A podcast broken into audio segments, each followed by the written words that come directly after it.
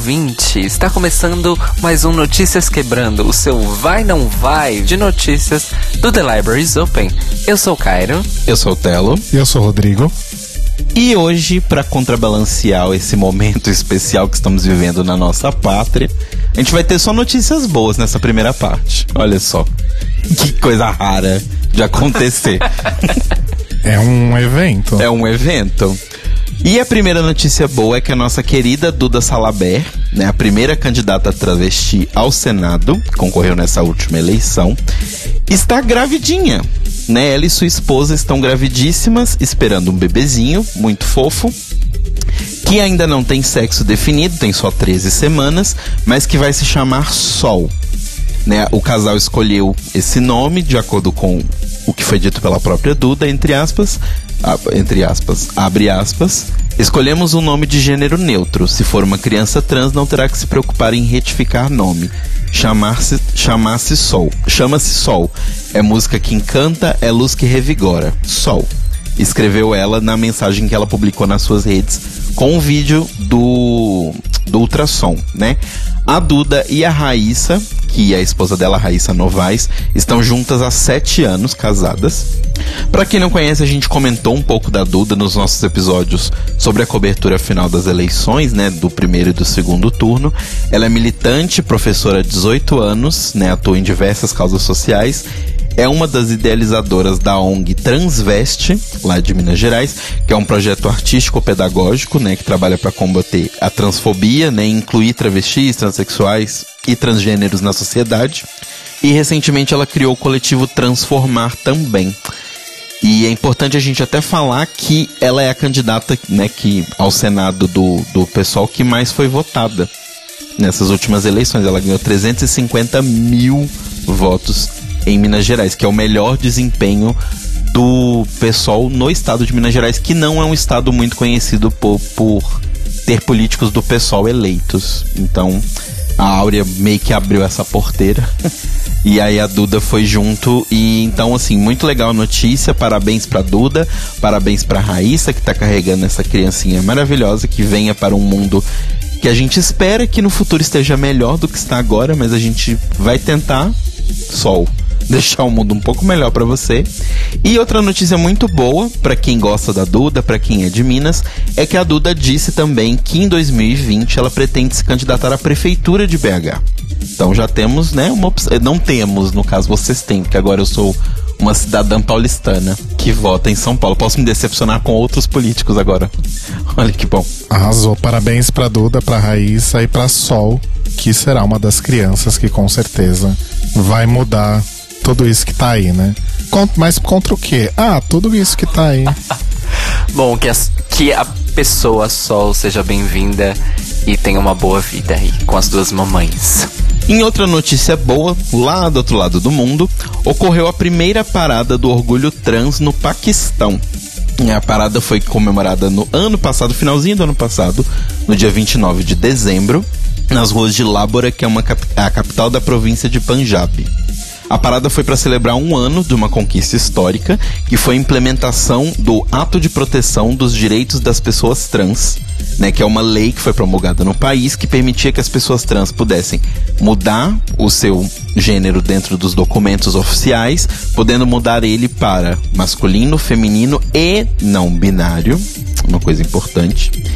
E a questão toda que, né, que eles foram protestar mesmo depois, né, além de comemorar, foram também protestar, é porque a lei ainda não é aplicada totalmente, né? Então, a gente já teve alguns casos durante o ano de 2018 de pessoas que foram atacadas, né? Inclusive a ativista Nelly Rana, esteve na parada e ela disse, abre aspas, somos gratos ao governo por aprovar a lei.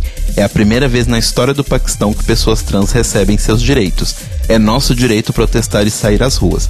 Agora é responsabilidade do governo implementar essa lei, porque elas foram aprovadas, mas nunca implementadas na prática. Aconteceram diversos assassinatos, né? Em agosto, uma mulher trans foi torturada e morta em Pichar, e em setembro uma outra foi queimada viva. Então, assim, por mais que seja uma notícia boa, ainda tem muito a andar. E com relação à sigla toda, né, do LGBT, apesar dessa questão da transgeneridade, a homossexualidade ainda é crime no Paquistão. Isso é importante de dizer. E eles são também, assim como nós, Brasil, estão no ranking de país que mais mata as pessoas trans no mundo. Então, assim, comemorar sim, lutar sempre, porque as coisas ainda não estão como deveriam estar. Então, força pro pessoal do Paquistão e estamos juntos. Arrasou. Bom, partindo agora para a seara do entretenimento. Tivemos na semana passada a notícia que a história do Fofão da Augusta vai virar filme. Mas vamos, vamos um pouquinho aí para trás. Porque assim, é, tudo começou com uma reportagem publicada pelo BuzzFeed e feita pelo repórter Chico Felice sobre o Ricardo Correia, que é um artista de rua que era muito famoso aí na, na região da Paulista, da Augusta. O pessoal que costumava transitar por lá sempre via ele nos faróis e tal. E ele era conhecido até pejorativamente, porque era um apelido que ele odiava, como Fofão da Augusta, porque devido aí ao uso de muito silicone nas bochechas, ele acabou ficando com o rosto um pouco deformado, né? E aí o, o Chico fez essa reportagem maravilhosa contando a história dessa pessoa, do Ricardo. E infelizmente o Ricardo veio a falecer algum tempo, muito pouco tempo depois, na verdade, depois da publicação da reportagem. Fato é que essa reportagem acabou virando um livro que ainda não foi lançado e que se chama Ricardo e Vânia. Vai ser publicado agora em fevereiro. Vânia é o nome da, da pessoa que foi namorado do Ricardo nos anos 80, mais ou menos, e que hoje é uma mulher trans que mora na, na Europa, né? E, e agora saiu então essa notícia aí de que esse livro vai também virar filme. Vai ser produzido pela RT Features do brasileiro Rodrigo Teixeira. O Chico Felipe comentou que ele vai fazer parte da, da equipe do roteiro, né? Ainda não tem aí anunciado é, diretor, elenco, locações ou, ou data de início aí da, da, das gravações do filme. E o Rodrigo Teixeira, que é aí o, o, o, produtor do filme, ele já fez parte aí da, da produção de vários filmes de sucesso, incluído aí o Me Chame Pelo Seu Nome, né, que foi um grande sucesso aí de 2017, A Bruxa, de 2015, e Frances Ha, de 2012. Acho que teremos aí um filme bastante interessante aí. E é muito legal ver a história do, do Ricardo sendo retratada. E a gente espera que, se realmente seguir o, o livro, que eu creio que segue a reportagem original, porque a gente não pode ler, vai ser realmente um retrato muito bonito dessa figura aí tão interessante e importante do imaginário paulistano. E eu vou recomendar que vocês ouçam o Anticast número 370, porque o Ivan entrevistou o Chico Felice, ele falou mais dos bastidores da entrevista, a relação dele com o Ricardo, com a Vânia e com outras pessoas envolvidas na história e falou um pouquinho também sobre o, o livro. Né? Ele já tinha comentado na, nessa entrevista para Anticast que rolaria um filme, mas ele tinha zero detalhes a respeito, né? Tinha menos do que a gente tem até o momento. Mas vale a pena ouvir esse episódio do Anticast porque tem muito mais histórias interessantes, principalmente para quem já leu a matéria no BuzzFeed. E continuando na nossa área de entretenimento, a Marvel lançou sua primeira personagem drag queen dos quadrinhos. Inclusive, já já fazer uma correção aqui. Muitas pessoas estão dizendo que é a primeira personagem drag dos quadrinhos. Não, não é. Em Sandman de 90 e poucos já tem uma personagem drag e ela é importante, ela tem falas, tem arcos em torno dela. Então, não, não é a primeira. É, o certo seria dizer que é a primeira da Marvel, talvez. Eu vou te dizer que nem isso tem certeza, viu? Olha, eu consideraria que a Cristal é uma grande drag queen. Ah, se fosse sim, meu filho, se a gente abrir o leque desse jeito, aí fodeu. Porque Inclusive a história onde essa personagem onde você vai, que você vai comentar agora aparece é justamente uma não sei se dá Cristal ou com a Cristal, né? a Cristal participa. Que é o seguinte: uh, o personagem do Homem de Gelo, né, nos quadrinhos. Resumo rápido: os X-Men jovens, os cinco primeiros, voltaram, jo quer dizer, foram jovens pro futuro. Foram tirados de uma outra linha do tempo e eles estão vivendo aventuras. E nesse meio tempo, revelou-se, na verdade, a Jean Grey, muito de forma muito mal educada, tirou o Homem de Gelo do armário e o Homem de Gelo assumiu que é gay e agora ele tá tendo uma história dele, né? Basicamente, cada um dos cinco ganhou uma história particular e nas histórias do Homem de Gelo vai acontecer a prim... né? Aconteceu a primeira parada do orgulho mutante. E, obviamente, isso é uma alusão uma parada do orgulho LGBT. E nela apareceu uma personagem que não tinha sido citada antes, que é a Shade. Que é uma mutante que é capaz de criar portais, pequenos portais de teleporte, com um, um leque, né, bem, bem característico. E ela se teleporta de um lado pro outro. E ela é uma drag. Né, a criadora da personagem é a Cina Grace, que está escrevendo a série de quadrinhos do Homem de Gelo, e o artista Nathan Stockman. Eles criaram ela agora para a edição número 4, mas já, já adiantaram que ela vai aparecer em outras edições, né, dos X-Men e tal. Ela realmente se tornou parte do lore. E eles disseram que o visual da personagem foi inspirado em várias drags de RuPaul's Drag Race, mas principalmente Dex Exclamation Point, Monet Exchange, The Vixen e Shea Coulee. O da Shea Coulee, gente, assim, vejam, procurem Shade X-Men no, no Google, que vocês vão ver que ela é idêntica a Shea Coulee. Tipo, pegaram realmente a Shea pra poder usar como base, sabe? O, o desenho final não parece tanto, mas os sketches que eles têm é tipo a Shea Coulee pura. Então, é muito legal. E assim, é legal a gente ter esse tipo de representatividade. Os X-Men têm já esse histórico de trazer representatividades diferentes, né? Tipo, em diferentes momentos, com diferentes necessidades. Então já teve foco na população negra, já teve foto, foco na população LGBT com Estrela Polar, já teve foco na população judia com a Kit Pride. Então é sempre um, um tópico que é tratado nos X-Men. É legal eles abrirem ainda mais esse leque. É, eu ia falar isso, que vale lembrar também que além do Homem de Gelo, a gente tem o Estrela Polar como um, um personagem LGBT. Sim, temos o filho do Logan, eu não lembro o nome dele, Daken. Daken como bissexual, a Mística é bissexual, a Sina, que curiosamente tem o mesmo nome da criadora, é lésbica, que era companheira da Mística. E até o Wolverine já foi homossexual numa realidade paralela. É, o Wolverine de uma outra, de um outro universo tem um caso com o Hércules, inclusive, calores. Fiquei bastante excitado quando vi essa história, inclusive. É, bom, a Marvel agora só falta é, explorar corpos diferentes, né, Marvel? Tá faltando aí.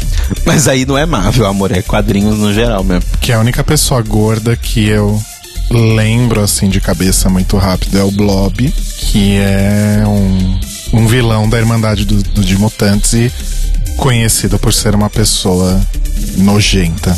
Na verdade, dos, dos personagens da Marvel que eu conheço, e obviamente a maioria é do universo dos X-Men especificamente, todos os gordos são vilões.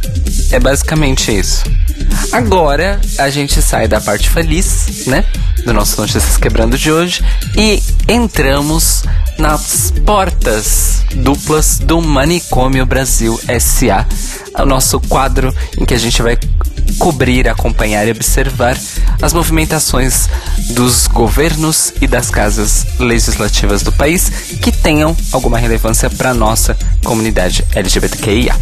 Hoje eu trago novamente uma tragédia em três atos. pra... Eu tô rindo, gente, mas é de desespero. Vocês vão entender por quê.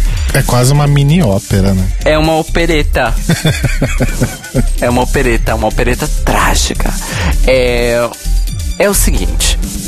No dia 31 de dezembro, a Folha de São Paulo publicou uma pequena entrevista, vamos dizer assim, feita pela jornalista Natália Cancian com o então futuro atual ministro da Saúde do Brasil, do governo Bolsonaro, perguntando para ele é, diretrizes gerais de certos pontos est estratégicos que competem à pasta do Ministério, do Ministério da Saúde do Brasil.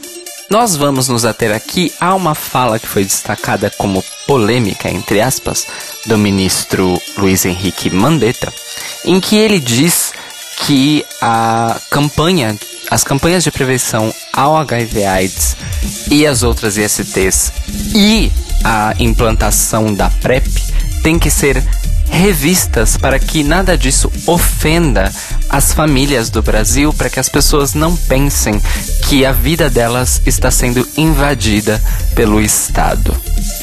Além disso, nessa pequena, nessa pequena entrevista da, da Folha de São Paulo, eu gostaria de destacar que a, a própria jornalista insiste em usar repetidas vezes o termo doenças sexualmente transmissíveis, assim como o nosso atual ministro, e eles fazem uma confusão vergonhosa entre HIV e AIDS. O ministro afirma, eu vou repetir, ele afirma que os casos de AIDS estão aumentando entre os jovens brasileiros. Ministro, como diria a Xuxa, né? Senhor ministro,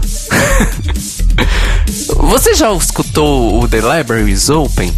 Na verdade, nem precisa, né? Já que é a sua pasta vai olhar o resultado do relatório do boletim epidemiológico de HIV/AIDS que o Ministério da Saúde publicou no final do ano passado, e o senhor vai ver que os casos de AIDS no Brasil estão em queda há anos. Seu ministro. Enfim. Posso destacar minha preocupação em relação a isso? Sim.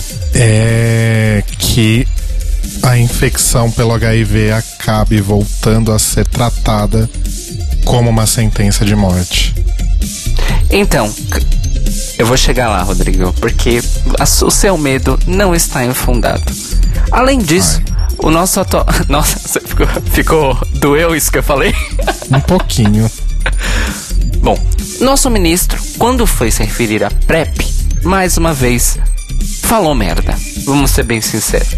Ele disse que tem notadamente buscado a ciência por trás da PrEP e na verdade ele faz a seguinte confusão. Ele defende a, a PrEP, a implantação da PrEP no SUS e até uma ampliação da PrEP. Ao mesmo tempo ele diz o seguinte, e eu vou citar, abre aspas. Não podemos banalizar e dizer que você pode ter um comportamento de risco que o Estado vai te dar um remedinho para resolver. Fecha aspas.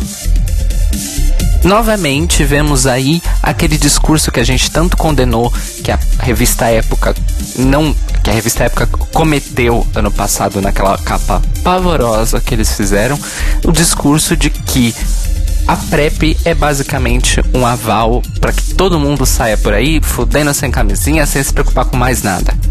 E o nosso ministro da Saúde aparentemente é adepto deste discurso. E outra coisa problemática, não só é, mostra o preconceito dele, né, contra a situação toda em si, mas mostra a ignorância, porque o comprimidinho que você toma depois que você faz a MED é a PEP, não a PrEP. Pois é, né? Tem isso aí também, né? Pois é, aparentemente o atual ministro da Saúde não conhece o Ministério da Saúde nem o trabalho que o Ministério faz. O segundo ato da nossa tragédia é a retirada é, do ar do site do Ministério da Saúde de uma cartilha que tinha sido publicada seis meses atrás, ainda no governo Michel Temer, direcionada à população transmasculina e de homens trans do Brasil. É uma cartilha é, de, voltada mais para as questões de saúde, tanto de, de saúde preventiva quanto é, informando aos homens trans onde eles podem conseguir atendimento adequado e quais são os seus direitos na hora do, do atendimento no SUS enquanto pessoas trans. O Ministério da Saúde oficialmente comunicou a retirada do material, justificando que o material precisava ser corrigido é, numa parte específica que se, res, que se refere aos pumps clitorianos. É, os pumps clitorianos são, vamos dizer assim, é, aparelhos é, equivalentes aos pumps penianos, que foram febre, é, vamos dizer assim, no Brasil, nos Estados Unidos, na virada dos 80 para os 90, naquela pira toda de, de, tamanho de pinto, em que você basicamente coloca um tubo uh, no seu pau e aí você faz exercícios, entre muitas aspas, através de sucção de ar e isso supostamente aumenta o seu órgão sexual. Enlarger penis. Exato. Mas, no caso das pessoas trans, homens trans, que estão to tomando hormônios e querem sim aumentar ou até mesmo enrijecer mais o seu clítoris, isso dá resultado, mas isso só dá resultado porque existe a interação hormonal da testosterona no, nos corpos destas pessoas. Pois bem, a sessão sobre o tal do pump dentro deste, dessa cartilha do Ministério da Saúde foi considerada um pouco polêmica porque um, ela teria aí um teor de estímulo para que os homens trans fizessem isso e ela não é, avisava as questões dos riscos de infecções de compartilhar os aparelhos de pump em, com mais de uma pessoa. Essa foi a justificativa oficial do Ministério da Saúde para retirar o material do site. Porém, é, assim como nós aqui do The Libraries Open temos os nossos amigos e fontes dentro do Ministério da Saúde que confirmaram pra gente essa questão da correção, eu quando comentei isso na internet, recebi mensagens privadas de outras pessoas que conhecem outras pessoas dentro do ministério dizendo que isso, esse comunicado oficial, não era 100% verdadeiro enquanto motivo para a retirada do material. Não ajudou o fato do material ter sido retirado no dia 2 de fevereiro, 2 de janeiro, que foi exatamente o dia da posse dos ministros do governo Jair Bolsonaro. O terceiro ato da nossa tragédia aconteceu hoje, dia 10 de janeiro de 2019, quando estamos gravando essa edição do Notícias Quebrando, quando mais cedo foi anunciada oficialmente a exoneração da diretora do DHV, departamento responsável pelas ISTs, hepatites virais, HIV e AIDS, a, a doutora Adele Benzaken. A notícia é, foi comunicada pela imprensa com uma espécie de sentimento de previsibilidade de que a exoneração da doutora dele já estava sendo é, comentada em rumores internos lá em Brasília devido à mudança de governo. Assume no lugar dela, na verdade, o seu próprio adjunto, Dr. Gerson Pereira. Ele tem aí anos também de trabalho no Ministério da Saúde, no DHV, justamente ao lado da Adele Benzaken. Então, supostamente, a esperança é de que o rumo do DHV e das políticas que o DHV implanta no país não vai mudar bruscamente e ou talvez não sofra interferência e pressão tão direta assim das ideologias do atual governo federal. Vamos esperar que uh, esse terceiro ato desta opereta não seja totalmente uma tragédia, mas estaremos atentos aí e agradecemos, claro, todo o trabalho da doutora Adele, que foi aí parcialmente responsável por vários avanços é, nesta área dentro do Ministério da Saúde, incluindo a PrEP, as campanhas de prevenção combinada e a maior atenção à questão da saúde integral das pessoas LGBT, da sigla inteirinha dentro do Sistema Único de Saúde. Bom, Maurício, seguindo então para o nosso boletim Greg Race, o seu drop semanal de notícias sobre RuPaul's Drag Race e correlatos. Na última segunda-feira, segunda-feira da semana passada, rolou em Nova York a festa de lançamento de Lindsay Lohan's Beach Club, o novo programa da MTV, que vai contar com um elenco rotativo de estrelas, entre aspas, de reality shows e do YouTube em uma locação em Mykonos. Então, maravilhosa Lindsay Lohan aí, amada salve salve, de volta aí a uma programação regular de TV, né? E a festa teve algumas convidadas ilustres, né? Teve lá um, um time de queens de Nova York, No caso, Bob the Drag Queen, Dusty Ray Bottoms, Monique Hart, Aquaria, Trinity the Tuck e Monet Exchange. Detalhe que Bob estava out of drag, uma escolha estética provavelmente, né? A Lindsay Lohan ficou lá uma meia horinha, deu umas entrevistas, e aí quando começaram a querer entrar muito na vida pessoal dela, ela foi embora. Só que a galera continuou lá, e as queens uh, deram entrevistas a um repórter da Billboard sobre um assunto aí bem particular que eu vou contar para vocês agora. O ator Kevin Hart estava aí cotado, cotado não, né? Já estava definido que ele ia fazer a apresentação da cerimônia do Oscar desse ano. Só que o que aconteceu do final do, do ano passado para cá é que ele começou a receber bastante backlash por conta de alguns tweets antigos que ele tinha publicado com declarações LGBTfóbicas. E aí, segundo ele, por causa de toda essa pressão, ele acabou desistindo de fazer aí a apresentação da cerimônia. Desistindo, o departamento de vai dar merda falou: então, amor, você não vai apresentar, não, tá? Beijo. Pois bem.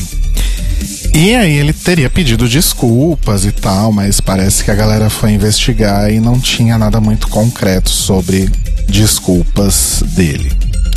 E aí ele foi na Ellen DeGeneres no dia 4 de janeiro. A Ellen, como a gente comentou aqui recentemente, é o, o, o grande ícone LGBT para quem não é LGBT, né? O, aquele ícone acessível da televisão americana. Eu ia falar que ela era o Clodovil da TV americana, mas é muito sacanagem com a Ellen, né? Não, eu acho bem válido. Enfim. E criadora de, ou melhor, usurpadora de direitos de criação de jogos para celular, né? A gente descobriu isso recentemente. E ela chamou ele lá para falar sobre o assunto, tal, não sei o que. Ela disse que ela mesma, inclusive, entrou em contato com a academia para falar para eles, olha, reconsidera, não aceita aí a desistência do Kevin, né? Mas parece inclusive que essa vai ser a primeira cerimônia do Oscar desde 78, se eu não me engano. Posso estar bem errado na data, mas primeira cerimônia do Oscar em muito tempo sem um apresentador. Olha só. E aí as queens foram perguntadas sobre esse assunto, né? O que, que elas achavam e tal. Aquaria disse que 2019 é um momento não só para aprender a pedir desculpas, mas também a perdoar. E que tudo depende do trabalho que a pessoa coloca na comunidade LGBT. Por exemplo, se a Lady Gaga usar a palavra faggot, não significa que ela odeia os gays.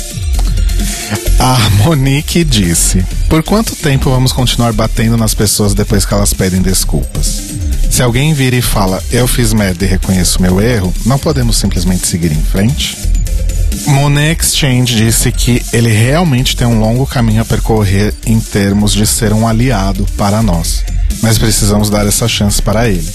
E se formos cancelar todo mundo, não teremos mais ninguém porque todo mundo já cometeu erros ou disse algo ruim nas mídias sociais. Outro ponto bem válido. Pontos válidos que não se aplicam ao Kevin Hart, no caso, porque ele não. Não, não, não, não, não eu não tô falando dele, mas eu tô falando que são pontos válidos da vida. Eu citei algumas semanas atrás o tweet maravilhoso da Tati Quebra Barraco, falando, gente, acharam os tweets meus antigos falando merda e assim, eu vou dar RT em todos. Ela falou, e deu RT em todos os tweets e falou: realmente eu era uma pessoa porca, mas eu não vou deletar, porque eu era assim e agora eu sou outro, de outra forma. E para terminar, Attack terminou dizendo: Você não precisa necessariamente perdoá-lo, mas pode seguir em frente. Temos outras coisas para lidar, como Trump, por exemplo. Outro ponto bem válido. E só para amarrar, no mesmo dia, horas depois, ou no dia seguinte, saiu uma declaração do Kevin Hart. Parece que ele tem um programa de rádio ou algo assim, em que ele mais uma vez pediu desculpas publicamente à comunidade LGBT e disse que está do nosso lado. Ok. Gente, quando acontece isso, as pessoas pedem desculpas, entre aspas, é aquele momento em que a gente tem que saber o que a pessoa falou palavra por palavra. É, exato. E por fim, terminando numa nota um pouco mais leve, a nossa Courtney Act está aí super dedicada numa campanha para representar a Austrália no próximo Eurovision Song Contest. Ela tá trabalhando aí no seu novo single Fight for Love e ela vai competir nas eliminatórias australianas que acontecem agora em fevereiro. E considerando aí a popularidade da Courtney depois de ter vencido o Celebrity, Celebrity Big Brother, né? Então, ela tá aí bastante popular no Reino Unido, então talvez ela tenha chances. Para quem, assim como eu, também achou muito estranho o fato da Austrália participar do Eurovision, descobri que isso acontece desde 2015. Tá? Enfim, e a grande final do Eurovision de 2019 acontece em Tel Aviv em maio. Vamos ver se Courtney Act estará lá. Que bosta, hein? Logo, na, logo em Tel Aviv. É, bom, a Austrália participa do Eurovision por um motivo muito simples.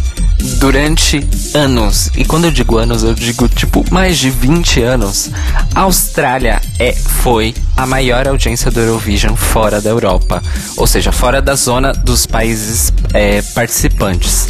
E aí, em 2015, a União das Emissoras Europeias, que é a entidade que organiza o Eurovision, convidou a Austrália é, na pessoa, entre aspas, da empresa pública né, de radiodifusão australiana, a ABC, para que o país participasse assim, sem competir em 2015, só se apresentando com uma canção. A Austrália aceitou, correu tudo bem, foi tudo beleza, a recepção foi boa e no ano seguinte a EBU, que é a entidade que faz o Eurovision, convidou a Austrália para ser uma competidora oficial do concurso por motivos de vocês são tão fãs que vocês merecem participar. Foi basicamente isso. ah, fofo. Que loucura. Mas sabe que eu fico muito chocado porque eu nunca dei muita bola pro, pro Eurovision, né? Nunca acompanhei nada. Mas no, no, a última vez que eu fui pra Europa, eu. eu tava em Lisboa uma semana antes de acontecer a final, né? E a final foi lá. E eu fiquei muito chocado porque, assim, é, numa comparação direta com o Brasil, parecia que ia rolar uma final de Copa do Mundo na cidade. É bem isso mesmo. Inclusive tem uma vila do Eurovision que eles instalam nas cidades. Mas enfim, Tel Aviv, Telo, te digo, poderia ter sido pior. Quando, é, na ocasião de Israel ter vencido tal, é, o presidente lá da emissora israelense, que é a participante do Eurovision, na primeira declaração deles sobre Israel receber, ele disse que ia ser em Jerusalém. ia dar uma treta. Muita discussão depois foi anunciado oficialmente, se não me engano, em, em outubro ou novembro, que ia ser em Tel Aviv. Só que assim, eles anunciaram Tel Aviv sem falar por que não ia ser em Jerusalém. Óbvio, né? A única coisa que eu sei do Eurovision é o Epic Sax Guy. Uma coisa que eu tirei do Eurovision. Ok, alright. O Notícias Quebrando teve informações do Lucon, do Observatório G, da Folha de São Paulo, da revista Isto É, da Vice, da Billboard, do Independent e do jornal Estado de Minas. Hoje eu vou indicar um, podcast que eu descobri nessa última sexta-feira. Eu já andava bastante é, sedento por um podcast brasileiro de música, porque eu já tinha procurado alguns, mas eu nunca achei nada que fosse realmente interessante e divertido, ou era cabeça demais, ou era superficial demais. Tinha um que eu gostava bastante, mas eu acabei largando ele de mão. Porque, porque é aquela coisa, né, gente? O, é o homem hétero e o homem hétero tem que acabar, né? O homem hétero já deu. E aí era um podcast muito bom, com informações boas, temas interessantes, era divertido de ouvir. Mas rolava uma declaraçãozinha misógina aqui, uma homofóbica ali, uma brincadeira de moleque hétero bobo do tipo, ai, minha rola é maior que a sua. E aí eu desisti, larguei mão, parei de ouvir, desde então eu tava órfão. E aí eu acabei descobrindo o pelo Twitter um podcast chamado Vamos Falar sobre Música. Na verdade, Vamos Falar sobre Música, porque tem uma interrogação no final, que é produzido pelo Kleber Fak, do Miojo Indie, pelo Nick Silva, do Monkey Bus, pela Isadora Almeida, da Rádio Pop Load, e a Heloísa Cleaver, da Balaclava Records. E é bastante divertido, é bastante interessante. Eles falam de música é, de uma forma realmente bastante leve, mas com muito conhecimento, assim. Você nota que são pessoas que sabem do que estão falando, até porque o, o Miojo Indie e o Monkey Bus são veículos de música bem interessantes. E é uma galera LGBT friendly, assim, então. Eu, eu, tipo, fiz maratona de episódios e não, não, não tropecei em nenhum problema de discurso, isso foi muito legal. E os temas que eles abordam são excelentes. O, o episódio mais recente é Meu Artista Favorito Fez Merda, e agora? Que foi com a participação do Renan Guerra, do, do Scream and Yell, que é outro site legal de música. E aí eles falam sobre essa coisa da separação de arte e artista, se isso existe, se não. Falam de Asília, falam de Kanye West. Essas discussões que a gente sempre tem, né? Eles fizeram um episódio maravilhoso falando sobre o line-up frustrado do Lollapalooza 2019. Fizeram outro falando sobre a volta aí para pagar o IPTU do Los Hermanos, né? E eu só ouvi verdades. E eles fizeram um episódio só para falar mal do Greta Von Fleet. Então, assim, é um podcast maravilhoso. E eles falam de tudo, tipo, desde as bandas mais indie indie até as coisas mais pop, tipo Ariana Grande. Então, não é restrito a, a estilos. Então, eles falam basicamente de tudo que tá acontecendo no mundo da música e é bem divertido. Tipo, dei, dei gostosas risadas e, e ouvi coisas bastante interessantes aí sobre artistas atuais da música em geral. Então, a minha recomendação é o podcast Vamos Falar sobre Música. Tem o site deles, que eu não me lembro, mas deve ser isso. Vamos falar sobre música.com.br. E tem no Spotify também, né? Assim como a gente, eles também estão no Spotify. Bom, minha indicação hoje, continuando a onda, é música. É, hoje, é, o disco de estreia solo da Kyrin Dredger, chamado Fever Ray, do seu projeto Fever Ray, completou 10 anos de lançamento. E aí estouraram umas 10 rugas no meu rosto quando eu li essa notícia. Porém, durante o dia, é, escutei, enalteci o disco e acho que vocês também merecem essa dádiva, ou de reescutar, ou de conhecer pela primeira vez esta obra-prima real oficial da música eletrônica, principalmente para quem curte uns sons darks, góticos e místicos e coisas lindas e maravilhosas. Recomendo então Fever Ray da Fever Ray de 2009. O que me deixa, na verdade, me sentindo mais velho ainda é perceber então que o, o, Silent Shout do, do The Knife já tem uns 15 anos. E Matrix vai fazer 20 anos esse ano. Ok. Ok. Alright.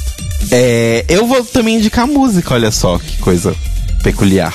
Hoje vamos ter música. E é o seguinte, é, para quem acompanha a gente, né, eu tô fazendo aula de espanhol há um certo tempo. E assim, nessas férias eu me dediquei a consumir conteúdo em espanhol. Né, então assistimos muitos filmes, vimos séries e tal, mas hoje eu vou vir falar porque assim, minha cabeça ela é meio maluca. Ela funciona de uma forma muito estranha que é. Só um parênteses pra vocês sentirem como The Struggle is Real, a gente tá assistindo La Caça de Papel. Agora. Todo mundo já viu há dois anos atrás, a gente tá vendo agora. e aí a minha cabeça funciona de umas formas estranhas que é. Eu tô nessa vibe espanhol, espanhol, espanhol. Do nada eu lembrei de uma música que tocava o dia inteiro na rádio quando eu trabalhava num escritório anterior aí que eu trabalhei, que era um inferno na minha vida. E que a música tocava o dia inteiro. Só que assim, a música, apesar de tocar o dia inteiro, poderia ser muito chata, ela era muito fofa. E essa semana, vendo coisas de espanhol, escutando Rosalia, escutando um monte de coisa, eu lembrei da porra da música, mas eu não sabia a letra, porque afinal eu não era né, versado no espanhol como estou agora, quando eu ouvi a música. E eu tô com o Rodrigo falando, ah, essa música, você conhece? Não, não conheço. E aí eu fiquei a louca do YouTube, fui, tipo, todas melhores músicas de 2017 em espanhol, melhores músicas de 2016 em espanhol, para tentar achar. E acabou que eu consegui achar. que é a música do a música Hasta la Raiz do disco Hasta la Raiz da Natalia na Natalia Lauf, Lafourcade. E o disco é ótimo. Pois é, eu estou aqui para indicar o disco que eu fui por uma música e acabei escutando o disco todo. E assim, é uma delícia, é uma vibezinha meio meio não sei se folk, mas é uma coisinha meio lo-fi assim. Lembra muito a Lisa Hennigan, que é uma artista que eu gosto muito também, já falei dela aqui. Ela é uma versão espanhola da Lisa Hennigan, né? Tirando que ela é mexicana. Ah, é. Des... Não, é. Desculpa. Ela é mexicana. Ela é mexicana. Tá, porque eu ia falar que eu até concordaria com o rótulo folk, só que tem todo o drama que eu ia falar que era espanhol, mas agora eu posso falar que é um drama latino. Sim. Nas melodias. É, não, e ela é toda uma coisa de referência. Pai dela é franco-chileno, então tem toda uma mistura ali, é. Tanto que o sobrenome dela é, é francês. Mas então conheçam é, Natalia Lafourcade Hasta la Raiz, que é acho que o primeiro ou o segundo disco dela, não é o último. Mas foi o que eu ouvi com mais afinco, então é o que eu entendi. Eu acho que é de 2015 esse disco. É 2015, né? isso. É, eu assino embaixo, esse disco é maravilhoso e Natália é muito maravilhosa. Quem assistiu Viva da Pixar sabe quem ela é. Eu preciso muito ver. Tá na, tá na minha lista de materiais em espanhol a consumir. é isso então, gente. Notícias Quebrando então está disponível para vocês toda segunda-feira no seu feed, logo nas primeiras horas do dia. E você pode ouvir também na Rádio Sens, em senscast.org, às 8 da manhã da segunda-feira. E para você se comunicar com a gente em espanhol, você pode mandar um e-mail para contato arroba ou ir lá no nosso site no post desse episódio e falar com a gente lá pelo nosso site. Se você quiser conseguir a gente nas redes, no Instagram e no Twitter, nós somos o Tlio Podcast, T-L-I-O Podcast.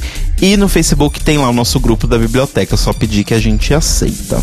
E nós nos ouvimos e nos falamos novamente hoje às 21 horas, ao vivo na Rádio Sense em sensecast.org para mais um episódio do The Libraries Open cobrindo a RuPaul e a Corrida das Loucas, dois pontos grandes estrelas 4, episódio O Funeral da Senhora Coelho. Exatamente. Amo! Vai ser o nome oficial, vai estar tá na capa. Um beijos, Mores, bom dia. Beijos, Mores, até de noite. Beijos.